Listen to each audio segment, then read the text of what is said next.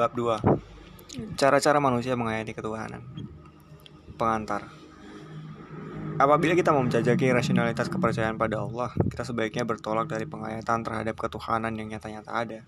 Saya memakai kata ketuhanan karena agama-agama umat manusia menunjukkan banyak bentuk penghayatan terhadap yang adi duniawi. Tidak dalam semua agama kita dapat bicara tentang Tuhan, apalagi Allah.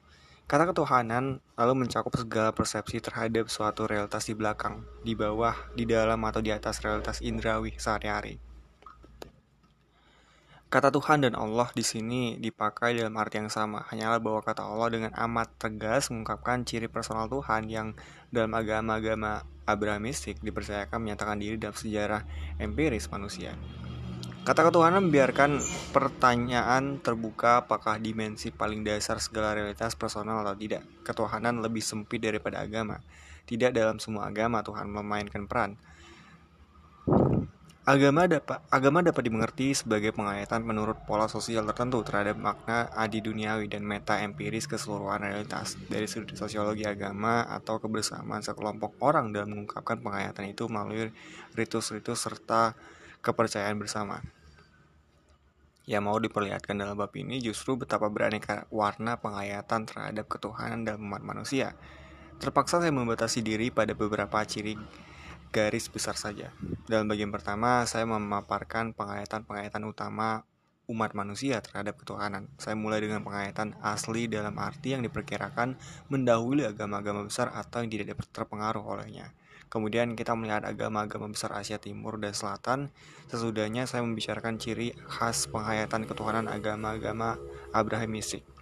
Bagian kedua merefleksikan penghayatan-penghayatan itu secara filosofis.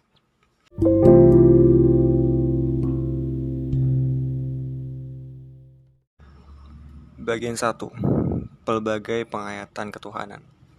1. Penghayatan asli. Rupa-rupanya tak ada masyarakat di dunia yang tidak beragama. Sebagian besar bangsa-bangsa di bumi menganut salah satu dari agama-agama besar, tetapi agama-agama besar baru muncul sesudah umat manusia mencapai tingkat budaya yang cukup maju.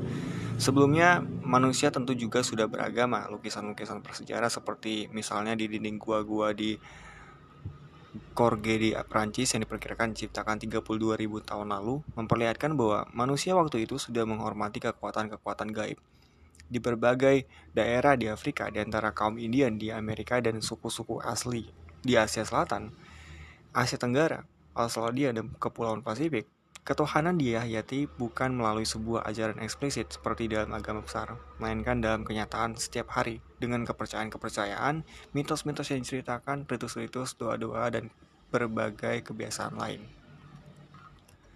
Agama dalam arti ini merupakan dimensi yang meresapi semua bidang kehidupan, Apakah pendapat Peter Wilhelm Smith 1868 sampai 1954 yang pernah juga berkaya di Flores bahwa semula suku-suku asli dari dipercaya percaya kepada Tuhan itu satu adalah betul, tidak perlu kita putuskan. Yang jelas dalam penghayatan keagamaan asli itu keseluruhan alam diresapi oleh kekuatan-kekuatan gaib yang tidak kelihatan. Peristiwa-peristiwa alami seperti banjir dan kekeringan, orang kejatuhan pohon atau dimangsa binatang buas, apa pun yang menimpa manusia mengungkapkan kekuatan-kekuatan tak kelihatan itu. Kekuatan-kekuatan itu ada yang melindungi desa, ada juga yang mengancam. Kekuatan-kekuatan itu bisa bersifat roh-roh yang berada di tempat-tempat tertentu, bisa terlokalisasi dalam sebuah fetis dan bisa ada Tuhan personal di atas segala-galanya.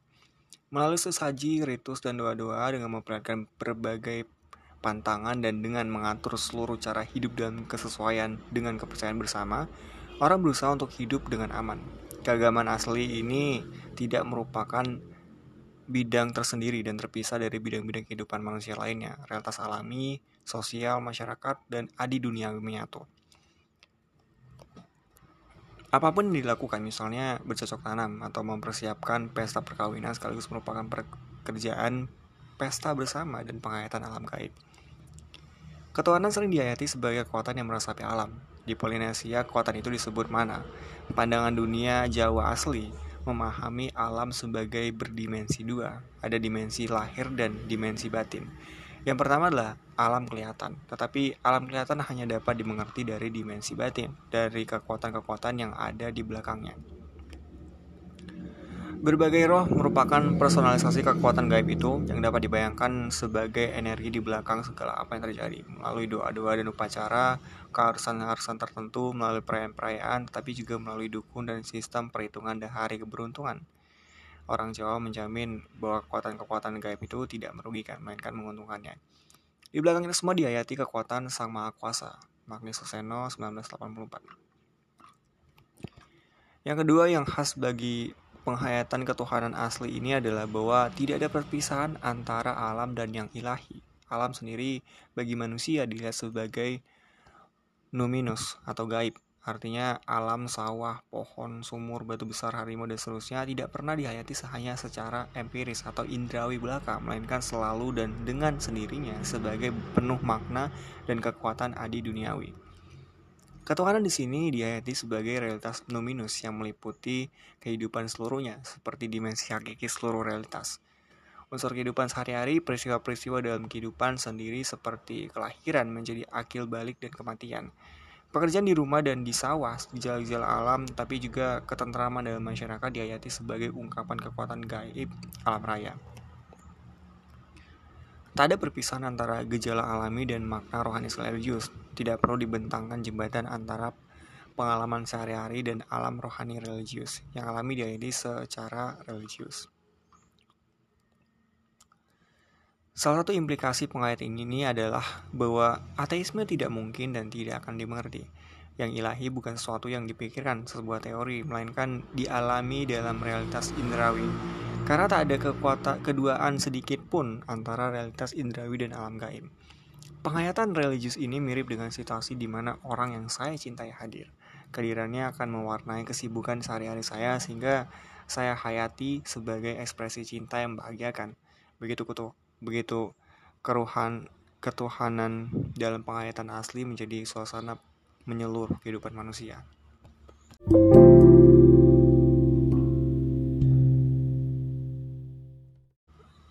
Dua, penghayatan Hinduisme. Hinduisme adalah yang pertama dari agama-agama universal. Artinya agama-agama ini secara hakiki tidak lagi terikat pada tempat tertentu meskipun bisa saja mendapat wujud konkret dari kepercayaan-kepercayaan di tempat masing-masing. Hinduisme sebenarnya bukan satu agama, melainkan alam penghayatan dengan banyak agama dengan banyak sekali perbedaan, namun dipersatukan oleh semacam kerangka dasar dan sebuah tradisi tertulis. Di sini saya tidak akan menguraikan pokok atau kerangka dasar keagamaan Hindu, melainkan sekedar menunjuk pada kekhasan pengayatannya. Kitab-kitab suci Hindu, kitab-kitab Veda, dan Upanishad membuat membuka jalan ke pemikiran filosofis mendalam di mana akhirnya segala-galanya dipahami sebagai satu. Dan paling mendasar, adalah Brahman yang sebagai Atman atau jiwa meresapi segala-galanya. Ada yang berpendapat bahwa yang sebenarnya ada hanyalah Brahman sebagai realitas satu-satunya, sedangkan segala apa yang dilihat kelihatan seluruh alam indrawi indrawi adalah maya, tipuan belaka. Namun dalam penghayatan lebih umum, yang satu mengungkapkan diri dalam Trimurti dengan tiga wajahnya, yang kemudian juga bisa disebut bisa menjadi tiga dewa yaitu Brahma, Wisnu, dan Siva. Bagi masyarakat biasa, ketuhanan itu terungkap dalam ribuan dewa dan dewi yang sebagian kita kenal dari kisah Ramayana dan Mahabharata. Dengan demikian, seluruh realitas terpenuhi oleh kehadiran dimensi adi duniawi. Dewa-dewa ini merupakan personifikasi ketuhanan yang satu, yang sebegitu abstrak Melalui dewa-dewi, ketuhanan menjadi kehadiran dalam lingkungan hidup nyata. Lingkungan alami kehidupan desa dan kota diayati sebagai penuh dengan dewa-dewi, roh-roh dan berbagai kekuatan gaib. Dalam penghayatan ini pun tidak ada alam yang empiris indrawi saja, melainkan alam indrawi adalah alam penuh kekuatan gaib yang karena itu terus-menerus ditanggapi masyarakat dengan berbagai ritus dan cara sesuai dengan adat masing-masing. Dalam penghayatan ini pun alam adalah religius. Dalam agama-agama universal selatan dan timur, kesatuan antara il alam indrawi dan alam goib yang khas sebagai penghayatan keagamaan asli sudah retak meskipun belum seluruhnya pecah. Dalam religiositas rakyat, alam pun masih penuh dengan roh-roh dan bersifat goib, tetapi terutama dalam keagamaan para brahmana, sudah dibedakan antara kemajemukan alam yang kita alami dalam kehidupan sehari-hari dan prinsip dasar yang hanya satu, Brahman. Kesetuan antara alam pengalaman kita yang berwarna-warni dan zat paling dasar yang diyakini hanya satu perlu dipikirkan. Misalnya bahwa kemajemukan hanyalah maya, kesan bahwa Brahman membuka dan memancarkan diri dalam alam semesta sampai kehidupan mikro di sekitar kita. Dikatakan bahwa realitas yang banyak dewa-dewi dan roh-roh lalu manusia dan alam raya merupakan emanasi secara harfiah aliran dari zat satu yang menjadi dasar segala-galanya yang ilahi mengalirkan atau menjabarkan diri menjadi kenyataan yang majemuk. Alam raya termasuk manusia merupakan eksteriorisasi zat ilahi. Dalam semadi, orang seakan-akan kembali ke asal-usul meskipun zat itu sendiri, Brahman, tidak dapat tercapai. Segala, karena segala-galanya adalah emanasi Brahman, maka akhirnya segala-galanya adalah satu. Cita-cita tertinggi bersifat segala zaman.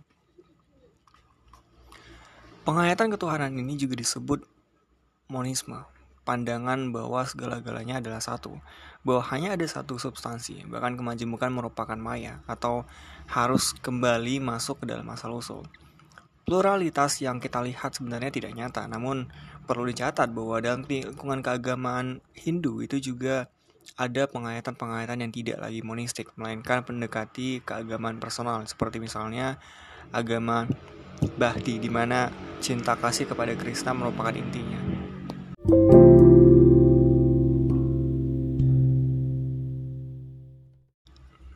3. Buddhisme Buddhisme lahir di India dan dari latar belakang penghayatan agama Hindu. Namun Buddhisme secara dialektis betul-betul lain dari Hinduisme. Dalam Buddhisme, dewa-dewi Hinduisme tidak berperan sama sekali dan Buddhisme menolak sistem kasta. Barangkali itulah yang sebabnya Buddhisme diusir dari India, tanah kelahirannya. Salah satu perbedaan khas antara Buddhisme dan Hinduisme adalah bahwa Buddhisme berdasarkan sebuah ajaran bulat dan lengkap, sedangkan kitab-kitab suci Hinduisme merupa berbagai cerita, ajaran, dan mitos. Ajaran itu adalah ajaran Sang Buddha 540 560 sampai 480 sebelum Masehi. Pangeran Siddhartha Gautama yang menjadi Buddha yang tercerahkan karena memperoleh pencerahan. Ajaran Sang Buddha kemudian menyempal dalam berbagai aliran seperti Buddhisme Mahayana, Buddhisme Theravada, dan Buddhisme Tantri. Penghayatan ketuhanan dalam Buddhisme adalah menarik. Sang Buddha sendiri justru tidak bicara tentang Tuhan dan dalam ajarannya dewa-dewi tidak memainkan peranan. Maka kadang-kadang Buddhisme terutama dalam bentuk Theravada disebut ateis. Namun sebutan itu yang oleh kebanyakan penganut Buddhisme sendiri ditolak kiranya kurang tepat. Pertama tentu karena Kata modern ateis dan ateisme dipakai untuk sikap dasar hidup yang menolak dimensi gaib. Yang ada bagi si ateis modern hanya dunia dangkal yang kelihatan dan perasaan-perasaan kita sehari-hari. Di luarnya dan sesudah kehidupan ini tidak ada apa-apa. Tetapi Buddhisme justru membuka makna kehidupan yang tidak tercapai apabila manusia mengikuti nafsu dan perasaan biasa saja. Buddhisme juga percaya bahwa eksistensi manusia melampaui keberadaannya di dunia ini. Jadi Buddhisme tidak ateis. Buddhisme menawarkan pembebasan, pembebasan dari keterikatan pada mekanisme karma yang terungkap dalam keinginan-keinginan dan nafsu-nafsu manusia. Dan kedua, apabila sang Buddha diam tentang Tuhan, itu bukannya karena ia menolak ketuhanan dan dewa-dewi, melainkan yang ditegaskan olehnya adalah bahwa bukan segala macam teori dan devosilah yang membebaskan manusia, melainkan kalau ia mengambil sikap nyata yang membebaskannya dari roda keterikatan pada nafsu dan keinginan-keinginan tak teratur. Sang Buddha seakan-akan mengatakan lakukan. Lakukan apa? Lakukan pelepasan dari segala keinginan dengan menjadi baik, positif, dengan betapa seperlunya, tapi bukan secara berlebihan dan fanatik karena itu justru akan merupakan pamrih baru. Meminjam cara melihat Meminjam cara melihat Karen Armstrong, Sang Buddha dalam ajarannya mengandaikan suatu ketuhanan yang lain dari segala benda dan pengada di lingkungan kita. Kalau dewa-dewi Hindu mirip dengan manusia seperti menjadi sangat jelas dengan wayang Jawa yang memang sudah tidak menghayati lagi keagamaan India, maka Sang Buddha diam terhadap ketuhanan. Dalam sikap diam itu, Buddhisme sebenarnya tidak sendirian. Baik spekulasi Hindu tertinggi maupun mistik agama-agama Abrahamistik memahami betul bahwa akhirnya manusia berhadapan Tuhan hanya bisa diam saja. Jangan sampai kalau kita bicara jangan terlalu, dengan terlalu enteng tentang Tuhan, kita memahami sebagai salah satu pengada di antara para pengada lain. Kendati pun yang tertinggi. Maka dari itu, baik filsafat Islam maupun filsafat Kristiani paham bahwa bicara tentang Tuhan harus dengan via negativa, jalan negatif. Artinya kita sebenarnya hanya dapat mengatakan apa yang tidak dapat dikatakan tentang Tuhan daripada mengatakan sesuatu tentangnya. Dalam penghayatan rakyat Buddhis, selain ajaran Sang Buddha itu, juga terdapat banyak sekali devosi terhadap Sang Buddha itu sendiri, terhadap berbagai bodhisattva dan berbagai dewa dan dewi lokal. Maka apabila Sang Buddha diam tentang ketuhanan dan mengajar kepada para muridnya atau memusatkan segala perhatian pada perbuatan, itu pelepasan dari segala pamrih, diam itu jangan diartikan sebagai ateisme, melainkan sebagai penghayatan Tuhan menurut via negativa. Menurut Sang Buddha, manusia hendaknya secara rendah hati melakukan apa yang dapat dilakukannya. Sudahlah, segala spekulasi tentang Tuhan, tentang dewa-dewi hanyalah pamrih saja. Barangkali kita boleh mengatakan bahwa yang ilahi dihayati sebagai rahasia yang dibiarkan saja dengan bersikap diam berhormat. Manusia hendaknya melakukan apa yang dapat dilakukan demi pembebasannya dari roda karma. Maka makna hidup bagi umat Buddhis bernada etis.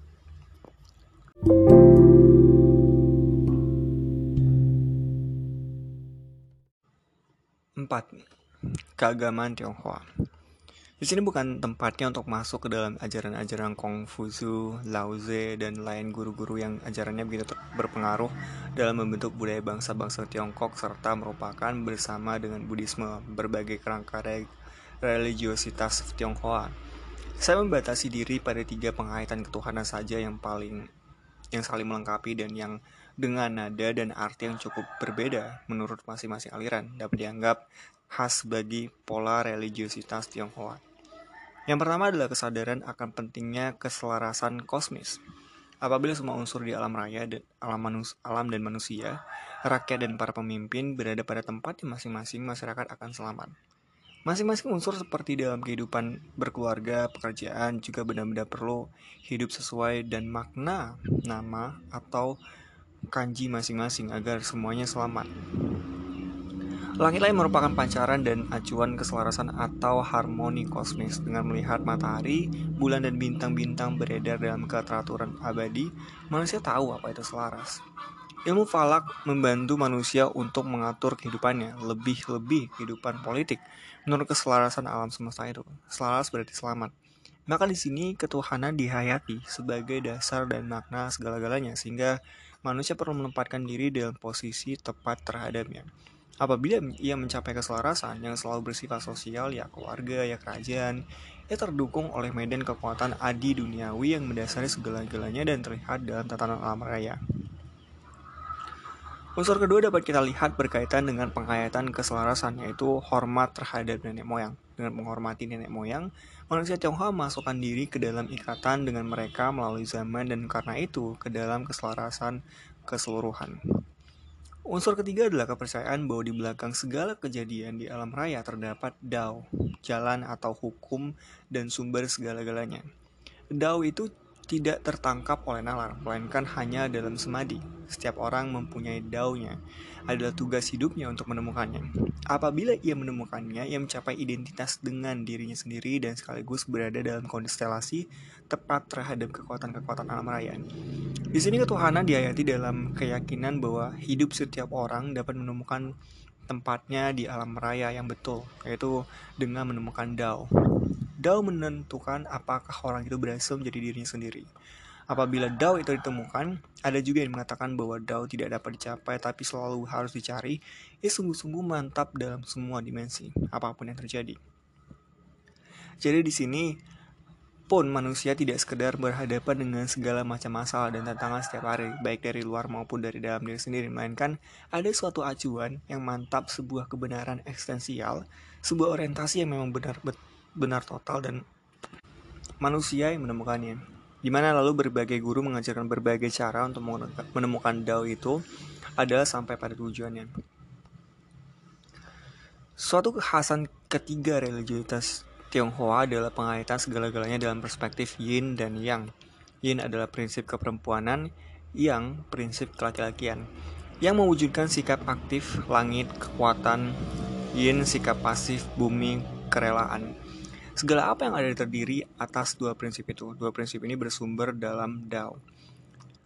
Keagamaan Tionghoa seakan-akan berjalan di dua dimensi. Dalam dimensi kesadaran sehari-hari yang tidak dibicarakan di sini, rakyat berdoa dan mohon bantuan sekian banyak dewa dan dewi, roh-roh, tokoh sejarah, nenek moyang, tetapi di tingkat kesadaran lebih mendalam, kehidupan dihayati berlangsung dalam acuan pada keselarasan alam raya yang karena itu selalu harus dipastikan kembali oleh para pemimpin misalnya dengan mengamati bintang-bintang.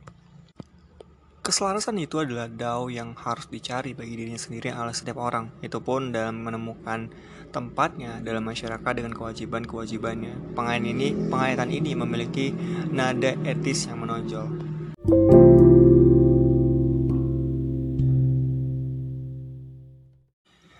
Lima dualisme Unsur-unsur dualistik terdapat dalam banyak agama. Di Tionghoa, realitas dihayati sebagai terdiri atas prinsip yin dan yang. Menurut agama Mesir kuno, bagian selatan diwakilkan oleh dewa Set, bagian utara oleh dewa Horus. Religiositas Babylon kuno ditentukan oleh dualisme antara langit dan bumi, yang sepadan dengan dualisme antara laki-laki dan perempuan, di mana dewa Apsu mewakili langit dan dewa Tiamat mewakili bumi. Namun dualisme dalam arti yang sebenarnya adalah lebih tajam. Menurut dualisme ini, Realitas berdasarkan dua prinsip yang tidak bergantung satu sama lain, yang juga tidak bersama-sama mewujudkan keselarasan seperti yin dan yang, melainkan saling berlawanan. Apa yang terjadi di dunia adalah akibat atau ungkapan konflik antara dua prinsip itu. Dualisme adalah kepercayaan yang bersumber dalam pengalaman tentang polaritas dan konflik. Ada pertentangan antara terang dan gelap, langit dan bumi, keperempuanan dan kelaki-lakian, tubuh dan jiwa, baik dan jahat. Sebagai kepercayaan eksplisit dualisme yang jarang muncul, dualisme klasik terwujud adalah agama Persia kuno, agama Zoroaster atau agama Parsi yang sekarang masih ada di India. Dalam agama itu terang dan gelap, jiwa dan badan, serta baik dan buruk dihubungkan satu sama lain. Sedemikian rupa sehingga ada dua prinsip asal saling berhadapan.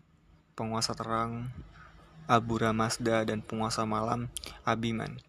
Dualisme itu dalam abad ke-3 sebelum Masehi masuk ke dunia barat dalam bentuk Manikeisme yang mencampurkan unsur-unsur agama Zoroaster, agama Kristiani, dan Buddhisme. Kejadian-kejadian di dunia dipahami sebagai perang antara kekuatan terang rohani dan gelap jasmani.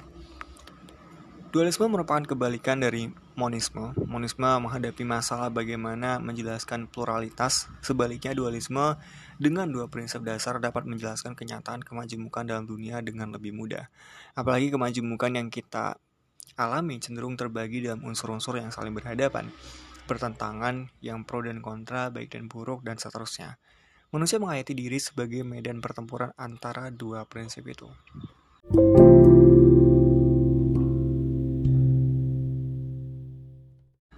Enam agama-agama Abrahamistik di tengah-tengah sebuah masyarakat yang pola pengayatan ketuhanannya sama dengan agama-agama aseli dan agama rakyat di India dan hampir di seluruh dunia, muncul pengayatan yang sangat khas dan berlainan. Satu tradisi yang meyakini sebuah peristiwa unik sebagai dasarnya, Allah, Yahweh, memanggil nenek moyang mereka Abraham. Penghayatan itu baru, bukan lagi seluruh suasana alami masyarakat syarat dengan unsur-unsur gaib yang lalu dipersonifikasikan dalam dewa-dewi dan roh-roh tertentu melainkan Abraham merasa telah dipanggil secara pribadi oleh Tuhan yang namanya Yahweh. Yahweh memilih Abraham dan menyuruhnya pergi ke tempat lain di mana sebetulnya ada dewa-dewi lokal dan Yahweh itu bertanggung jawab atas Abraham. Pengayatan yang sama akan dimiliki seluruh bangsa Israel. Bangsa itu merasa diantar secara pribadi dengan tangan terentang oleh Yahweh keluar negeri da, keluar dari negeri Mesir. Yahweh mengadakan perjanjian dengan bangsanya, menyertainya selama 40 tahun dalam pengembaraannya di padang gurun dan akhirnya mengantarnya ke dalam tanah yang dijanjikan kepadanya. Yahweh kemudian memperhatikan, membimbing, serta bertanggung jawab atas bangsa itu secara personal. Yahweh semula belum Allah satu-satunya, tapi dewa-dewi lain tidak berarti dibanding dengannya. Yahweh itulah yang baru, tidak lagi terikat pada tempat tertentu. Ia adalah Tuhan atas bangsa-bangsa dan atas sejarah yang mempunyai sebuah rencana keselamatan dan akan melaksanakannya. Ia mengadakan hubungan personal dan dialogis dengan bangsanya yang menjaganya dengan cemburu. Dan sesudah bangsa Israel atau yang tinggal daripadanya, bangsa Yahudi kehilangan Kenisah di Yerusalem dan tanah fisik yang diberikan kepadanya, bangsa itu mulai menyadari bahwa Yahweh bukan hanya satu-satunya. Bukan satu-satunya Tuhan Israel, melainkan satu-satunya Allah. Yahweh adalah Allah yang Maha Esa. Bangsa Yahudi menjadi monoteis. Dewa-dewi bukan hanya tidak berkuasa atas mereka, melainkan tidak ada. Tidak ada dewa di samping Yahweh. Dari kepercayaan bahwa hanya Yahweh lah Tuhan Israel, umat Yahudi mulai percaya bahwa Allah hanyalah satu, Yahweh. Penghayatan yang ilahi sebagai Allah yang Maha Esa kemudian mendasari dua agama monetais besar yang menyempal dari rumpun Yahudi, agama Kristiani dan agama Islam. Dengan Abraham muncul penghayatan ketuhanan baru dalam umat manusia yang kemudian akan menjadi penghayatan khas tiga agama Abrahamistik, agama Yahudi, Kristiani, dan agama Islam. Ada tiga unsur yang mencolok. Pertama, unsur personal. Yahweh memanggil seseorang dan menemulai sebuah rencana keselamatan. Yahweh mengikat diri secara pribadi untuk menyelesaikan karya penyelamatan itu. Untuk itu, diadakan perjanjian antara Yahweh dan manusia. Yahweh bukan dewa lokal dan meskipun ia menguasai hujan, angin, dan matahari, dapat membuat air mengalir dan memberikan makanan kepada bangsanya, namun ia tidak terikat dengan kekuatan-kekuatan di alam itu, melainkan dengan bebas memakainya. Secara personal, ia memilih orang dan bangsa tertentu dan berdialog dengannya. Orang bisa secara pribadi berdoa dengan, dengannya, mengeluh kepadanya, bahkan mengajukan kritik kepadanya. Kedua, Yahweh adalah satu-satunya Tuhan, melalui kepercayaan bahwa hanya Yahweh lah Tuhan bangsa Israel, dan dewa-dewi lain tidak perlu, bahkan tidak boleh perhatikan. Bangsa Israel sampai pada pengertian bahwa hanya Yahweh lah Tuhan dan tak ada ilah lain. Israel menemukan monoteisme. Ketiga, Yahweh bertahta di atas langit dan bumi. Ia bukan bagiannya, ia tidak terurai ke dalam alam raya dan alam bumi, melainkan ia menciptakan langit dan bumi. Yahweh itu transenden, ia Allah. Ada perbedaan tak terjembatani antara Khalik dan makhluk, antara ciptaan dan yang menciptakannya, antara alam raya dan Allah.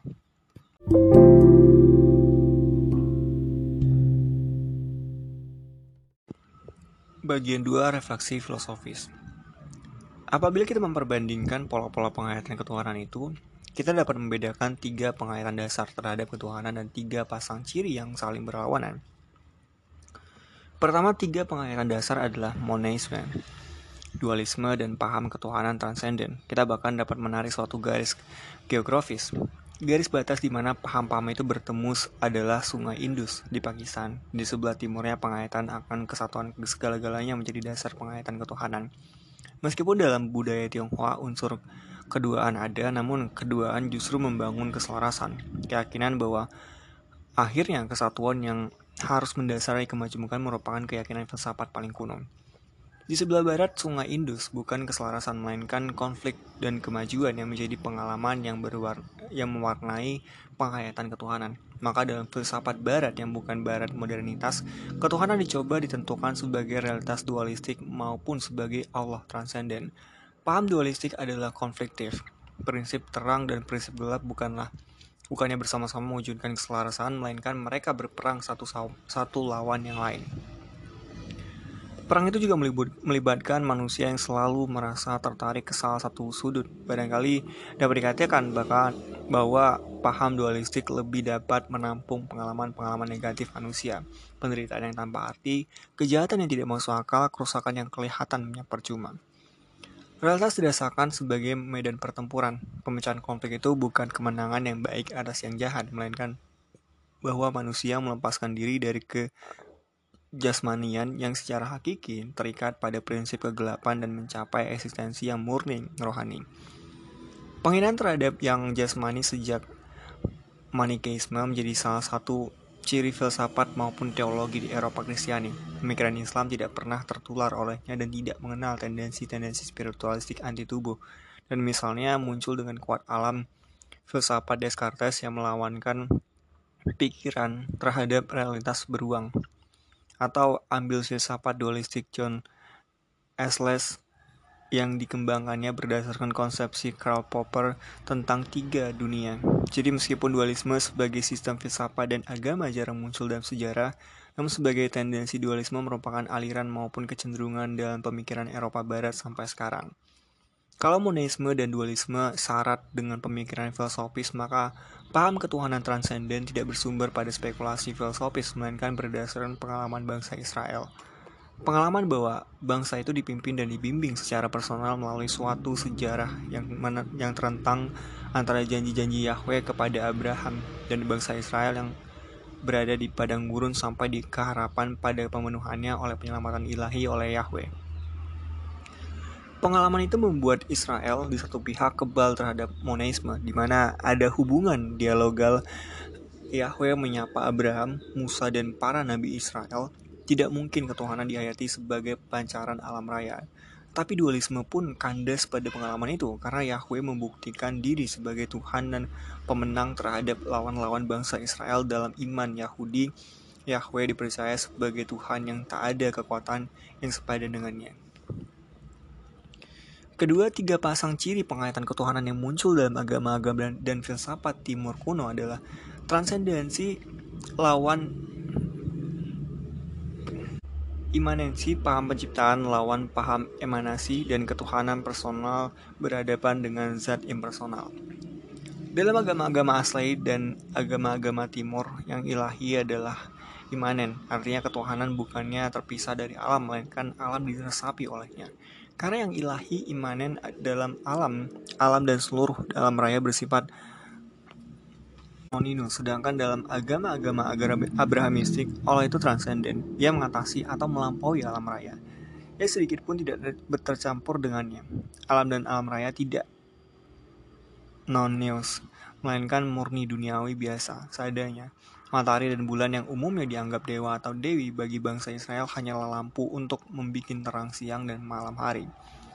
Tak ada sesuatu yang mistik padanya. Paham Allah transenden merupakan dasar sekularisasi dalam arti yang sebenarnya yang, di alam, yang alami dianggap alami, yang duniawi duniawi, dan hanyalah Allah sendiri yang tidak tercampur dengan sesuatu yang alami adalah sakral. Kedua, karena Allah itu dihayati sebagai transenden, hubungannya dengan dunia dan alam raya tidak mungkin dipahami sebagai penguraian diri atau emanasi yang ilahi. Transendensi dengan paling tajam terungkap dalam paham penciptaan. Tuhan menciptakan langit dan bumi dan segala isinya. Tuhan sudah ada sebelum langit dan bumi. Ia tidak kekurangan sesuatu apa pun tanpa langit dan bumi seluruh realitas bukan ilahi adalah ciptaan dan sepenuhnya tergantung dari kehendak sang pencipta. Sedangkan agama-agama imanentisme memahami hubungan antara dunia, pengalaman dengan zat dasar sebagai emanasi, harafiah, mengalir keluar atau kelahiran yang ilahi, zat asli mengeksteriorisasikan diri, mengalir keluar dari dirinya sendiri, jadi terurai ke dalam realitas yang sekaligus memuatnya. Paham emanasi adalah padanan imanensi. Menurut pandangan dualisme yang pun dunia dan manusia tidak diciptakan melainkan seakan-akan diandaikan sudah ada, lalu menjadi rebutan antara prinsip terang dan prinsip gelap. Ketiga, semua penghayatan yang tidak menghayati ketuhanan secara transenden juga tidak mencapai paham personal tentangnya. Yang ilahi dipahami sebagai kekuatan impersonal yang bukanlah bertindak berdasarkan pengetahuan dan kehendaknya sendiri, melainkan beremanasi dan berkembang atau hidup dan berirama. Ketuhanan merupakan kekuatan, bukan personal. Oleh karena itu, juga tidak ada eksistensi personal manusia sesudah kematian. Manusia barangkali sesudah sekian kali lahir kembali agar semakin lepas dari kelekatannya pada alam kasat mata. Lebur dalam satu dasar seperti status air dalam air samudera raya. Sebaliknya Tuhan transenden secara hakiki bersifat personal, artinya Ketuhanan dipahami sebagai Tuhan yang berpengetahuan dan berkemauan yang memperhatikan bangsanya yang membimbing manusia bahkan setiap orang secara pribadi. Tuhan personal tidak mungkin dimanipulasi melalui segala macam mantra dan ritus, tetapi manusia dapat berdoa kepadanya. Ia dapat memperin, memintakan sesuatu, ia yakin bahwa Tuhan mendengarkannya. Hubungan antara Tuhan dan manusia bersifat dialogal dan bersih dengan dan sikap paling mendalam yang diharapkan dari manusia adalah penyerahan dalam cinta penuh dengan hormat.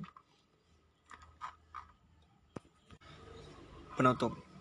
Tinjauan sederhana terhadap pola-pola utama penghayatan ketuhanan di umat manusia memperlihatkan betapa besar variasi penghayatan umat manusia terhadap ketuhanan itu, yang mencolok bahwa tidak ada wilayah dan masyarakat yang tidak dalam salah satu bentuk menghayati ketuhanan seperti dijelaskan oleh Louis Ley 1993. Kenyataan ini memang tidak membuktikan bahwa mesti ada Tuhan. Namun bagaimanapun juga mengingat bahwa yang langsung ada dalam lingkup pengalaman manusia hanyalah alam indrawi dan alam batin masing-masing sendiri. Universalitas universalitas penghayatan ketuhanan cukup mengherankan. Pendapat bahwa kepercayaan akan ketuhanan menandakan tahap perkembangan manusia yang secara intelektual belum dewasa akan dibahas dalam bab berikut. Tinggal dicatat bahwa transendensi dan imanesi yang ilahi yang sering dianggap saling mengecualikan sebetulnya tidak boleh dipertentangkan satu sama lain, melainkan dua-duanya hakiki bagi pengertian tentang hubungan antara yang ilahi dan alam raya. Namun berikut ini kita akan melihat bahwa dengan menyingsingnya modernitas, penghayatan ketuhanan masuk ke dalam krisis.